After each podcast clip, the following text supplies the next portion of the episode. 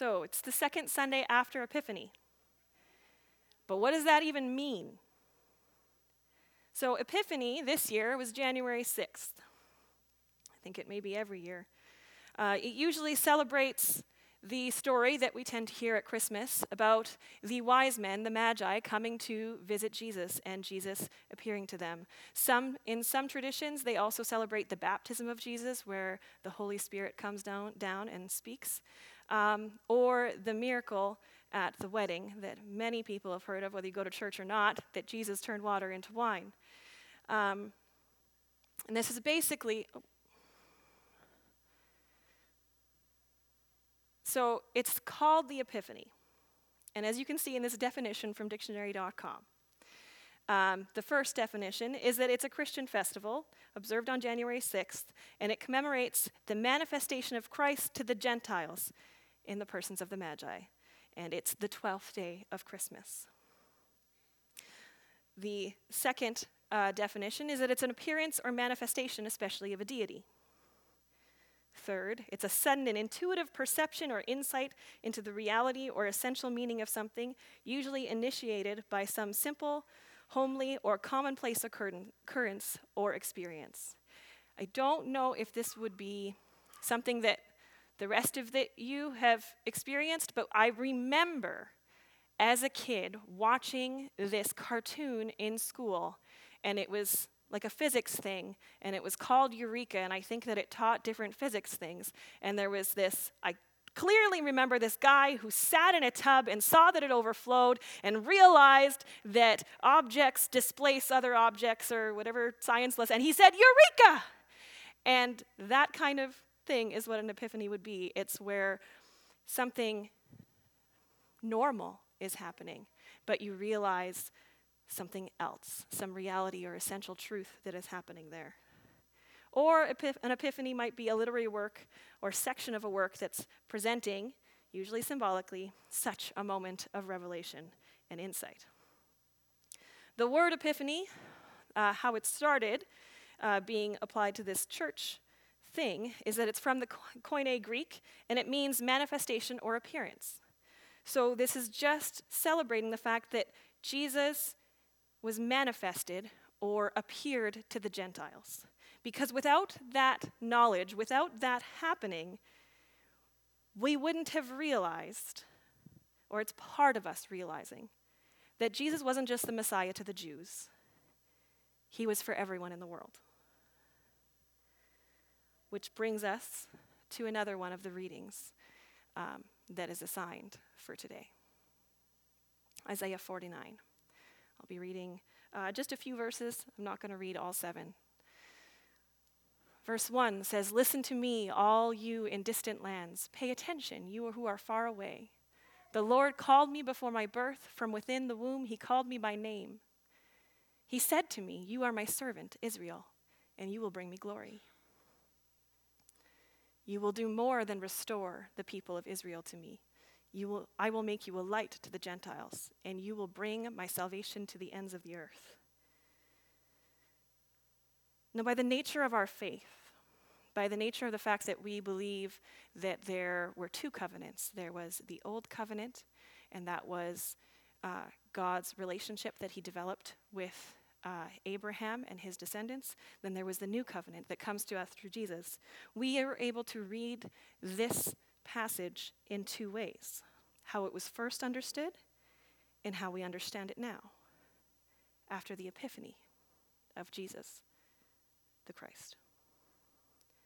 So, the first reading Israel was set apart as the holy people of God. They were set apart for him.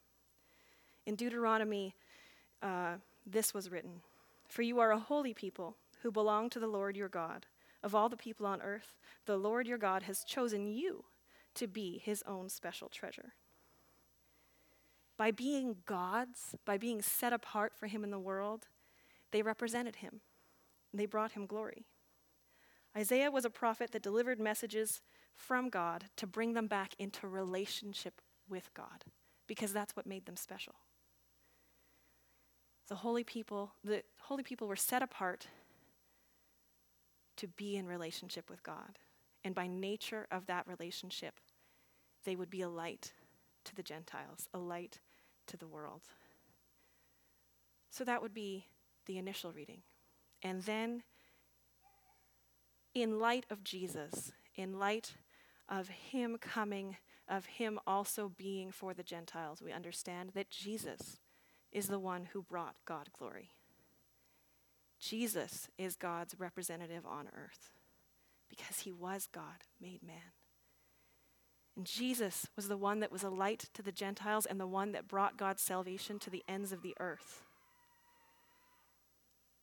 And it's with this context that I want us to walk into exploring 1 Corinthians 1, verses 1 to 9.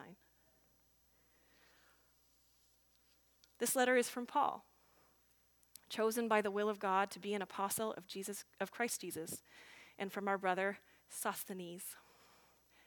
I am writing to God's church in Corinth, to you who have been called by God to be his own holy people. He made you holy by mean, means of Christ Jesus, just as he did for all people everywhere who call on the name of our Lord Jesus Christ, their Lord and ours. May God, our Father, and the Lord Jesus Christ give you grace and peace.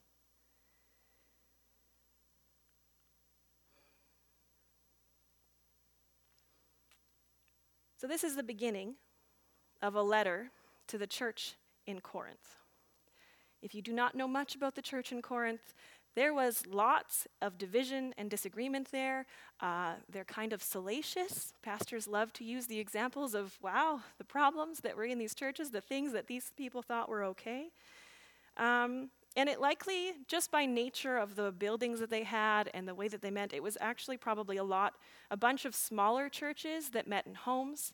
Uh, if you had more than 30 people, you probably had to start meeting in other homes. So it was probably a collection of smaller churches that were all in this city that Paul wrote to.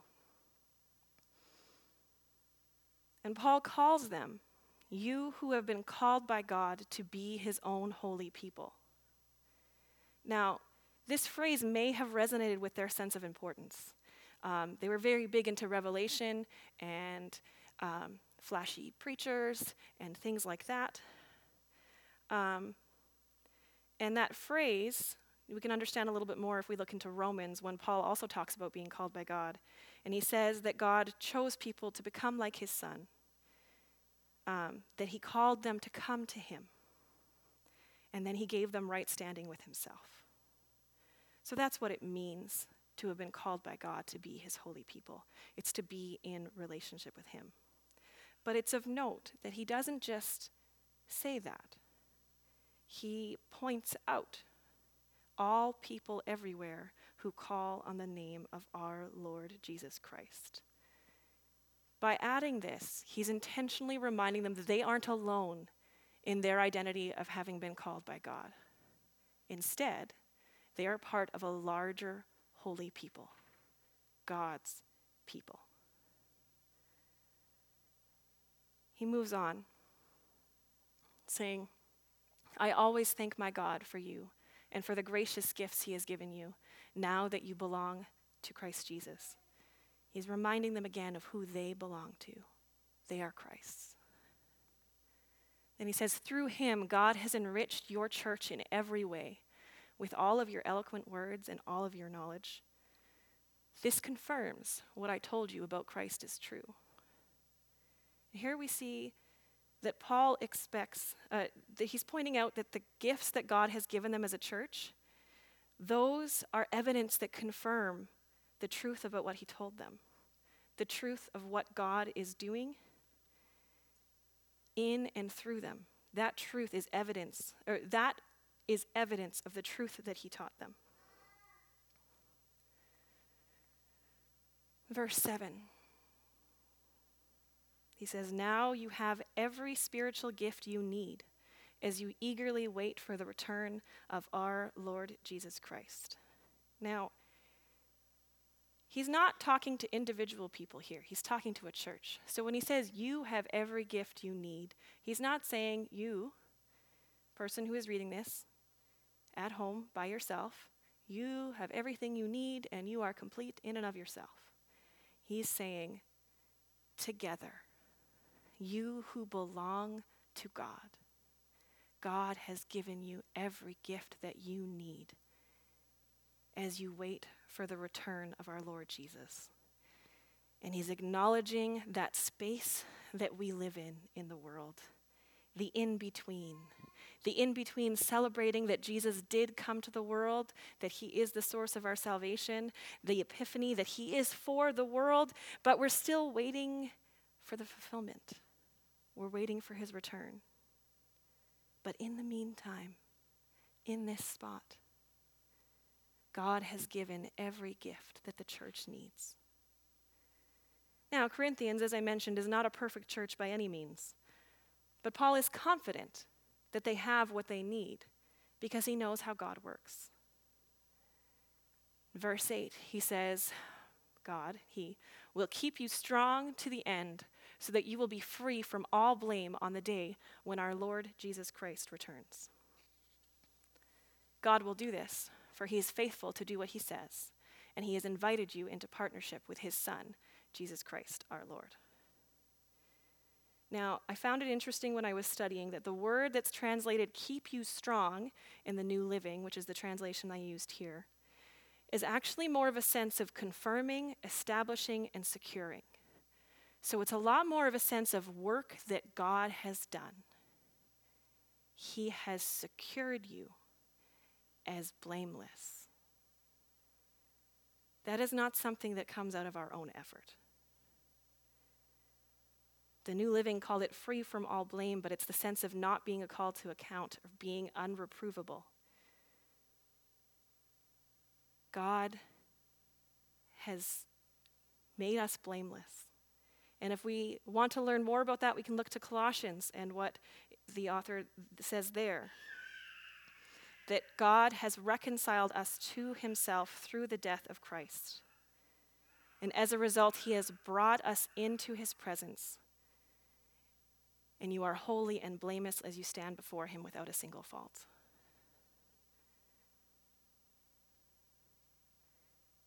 He has made us blameless so that we can be in relationship with him. With God's working in us, we are able to have partnership with his son, Jesus Christ. Now, again, I don't love going back to the original languages and saying that I don't like how a certain translation translated it. Um, and I normally love how the New Living does it. But here again, in verse 9, it uses the word partnership. And you may have heard the term koinonia before. Uh, people who have spent many years in churches have probably heard it. It's a word that is usually translated fellowship. And here they chose to translate it partnership, which works. It is a word that means coming together, working together. Um, but in using the word partnership, they emphasize a little bit more of the work. And I feel like the word koinonia is really more about the relationship. Another instance that we hear the word koinonia used and that it's actually translated fellowship is in Acts 2 when it's talking about the new believers, when they had a whole bunch of people who uh, had become Christians, and all of the believers devoted themselves to the apostles' teaching and to fellowship and to sharing in meals, including the Lord's Supper, and to prayer. That's the same word. And it's really not about the work, it's about the relationship, it's about life together. So when we look at this passage in 1 Corinthians, we can see that God has established as, us as blameless and invited us into fellowship, into a life, into a partnership lived with Jesus. John, the gospel writer, told us that the way to abundant life is to know God and Jesus, the one he sent. Knowing him. But I think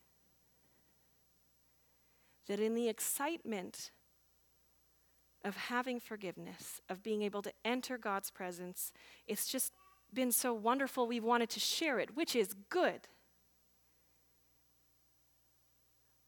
But the difficulty is that I fear that we've turned trying to be a light ourselves into an idol.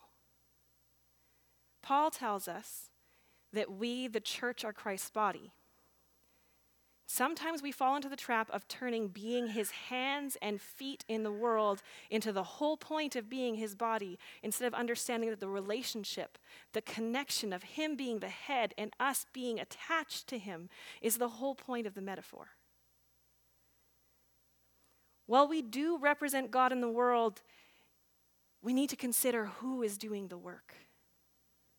In 1 Corinthians 1, verses 1 to 9, uh, chapter 1, verses 1 to 9, is about the work of God. In this passage alone, these nine verses, Paul tells us that God has called us to be his own holy people, that God has made us holy, that God has given gifts to the church, that God has enriched the church, and that God has invited them into partnership and fellowship with Christ. What does the church do in this scenario? They call on his name and they eagerly wait. That's it.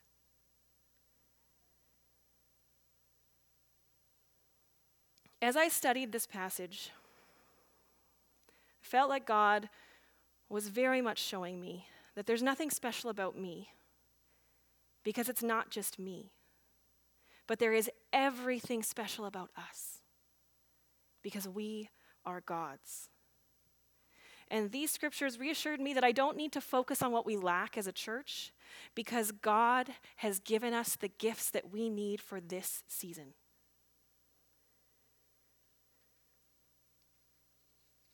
He knows what we need to be and do, and He's provided that for us.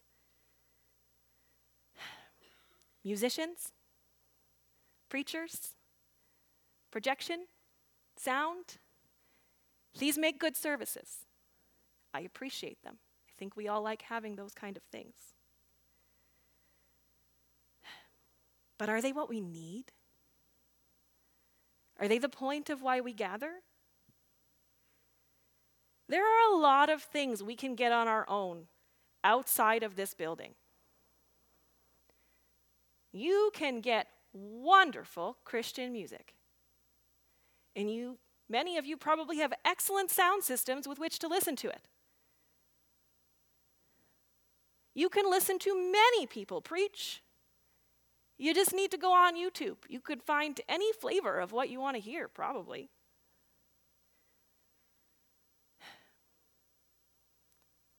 But we come together not for those things. We come together because we come together because we want fellowship with each other. We want fellowship with each other and with God. We want that relationship. That is why we meet together.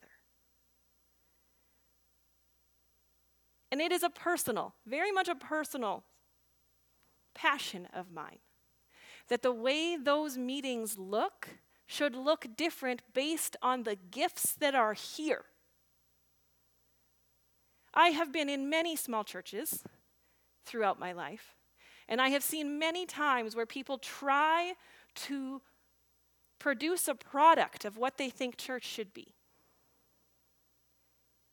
And it's hard to produce the product of what you think a church should be when you feel like you don't have the people that are going to make it that way. But this scripture tells us that we have what we need because God has given us the gifts that we need. So when we meet together, it should look like us. It should look like us meeting together, having fellowship with each other and fellowship with God. And sometimes that means we're not going to have someone singing and being a musician.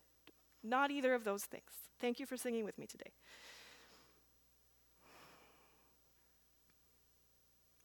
So I found reading this passage and studying this passage to be very reassuring, and I found great peace from it.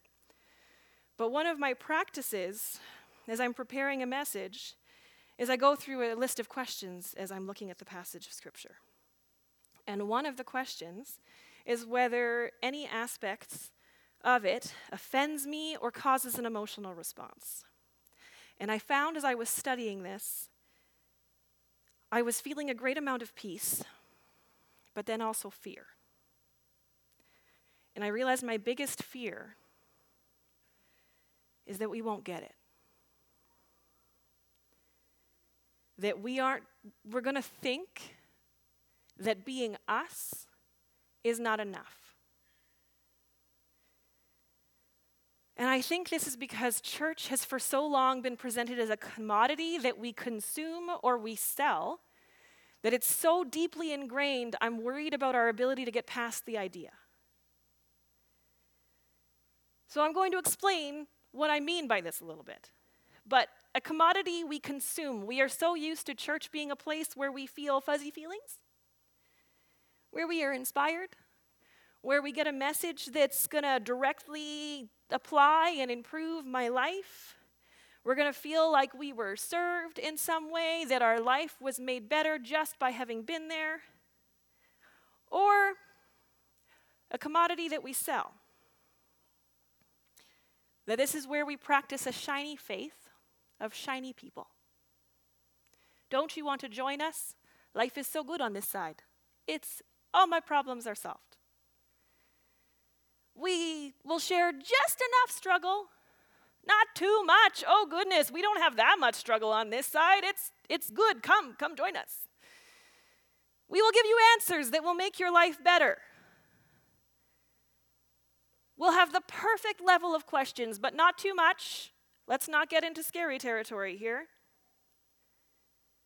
And I'm making fun of it a bit, but I, I'll be honest, I felt the pull of both of these things my faith being a commodity, my faith being something that's supposed to make my life better, or my faith having to seem good so it sells good.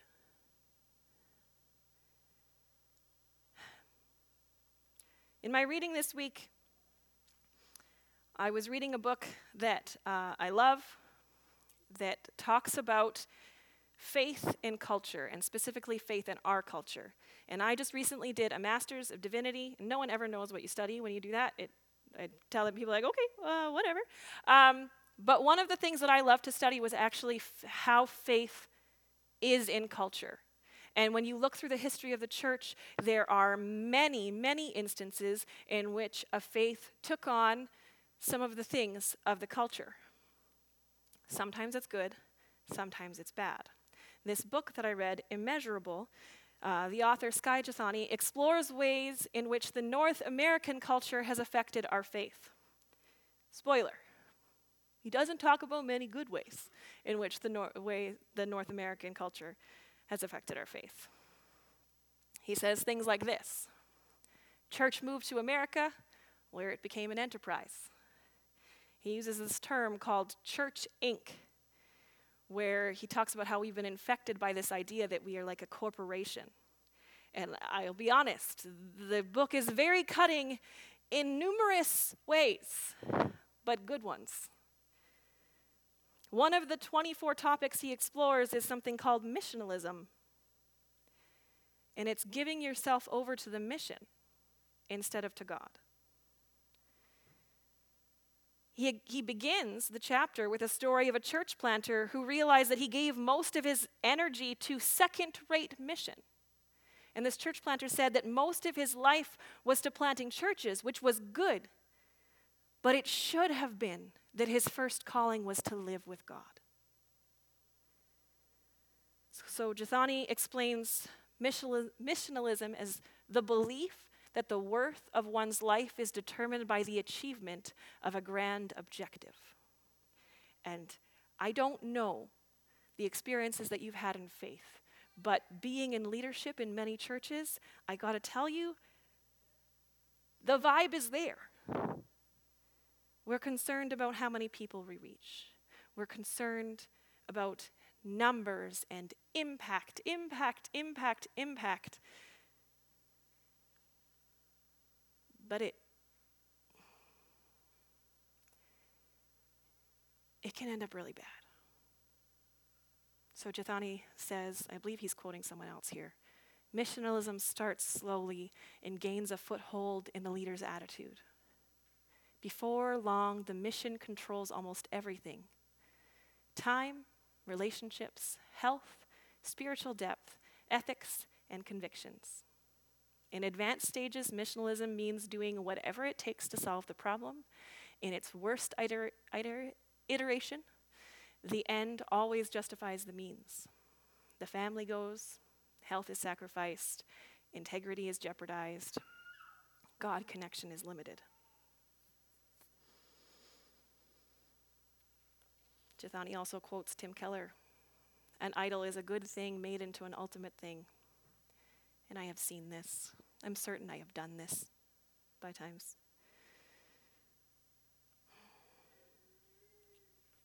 I've been reading as part of working toward ordination.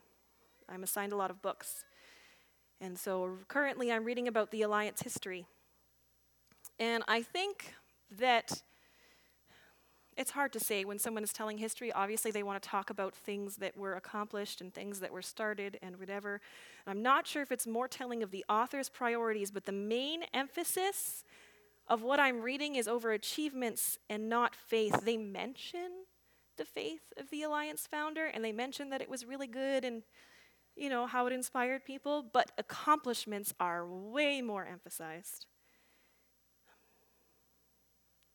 And there are hints where they say, oh, and his family suffered because of this, or his health suffered because of this.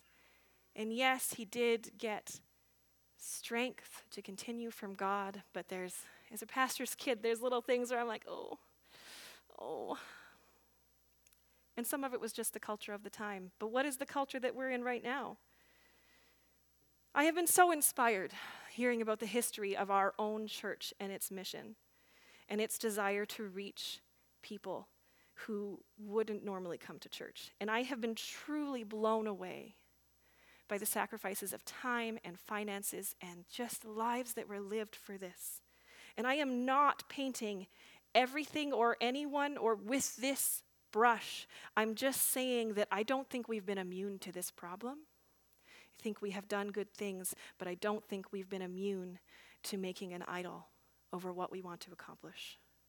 And I can't speak for the early years here, but I have seen evidence of its infection in the years that I've been here, in myself included.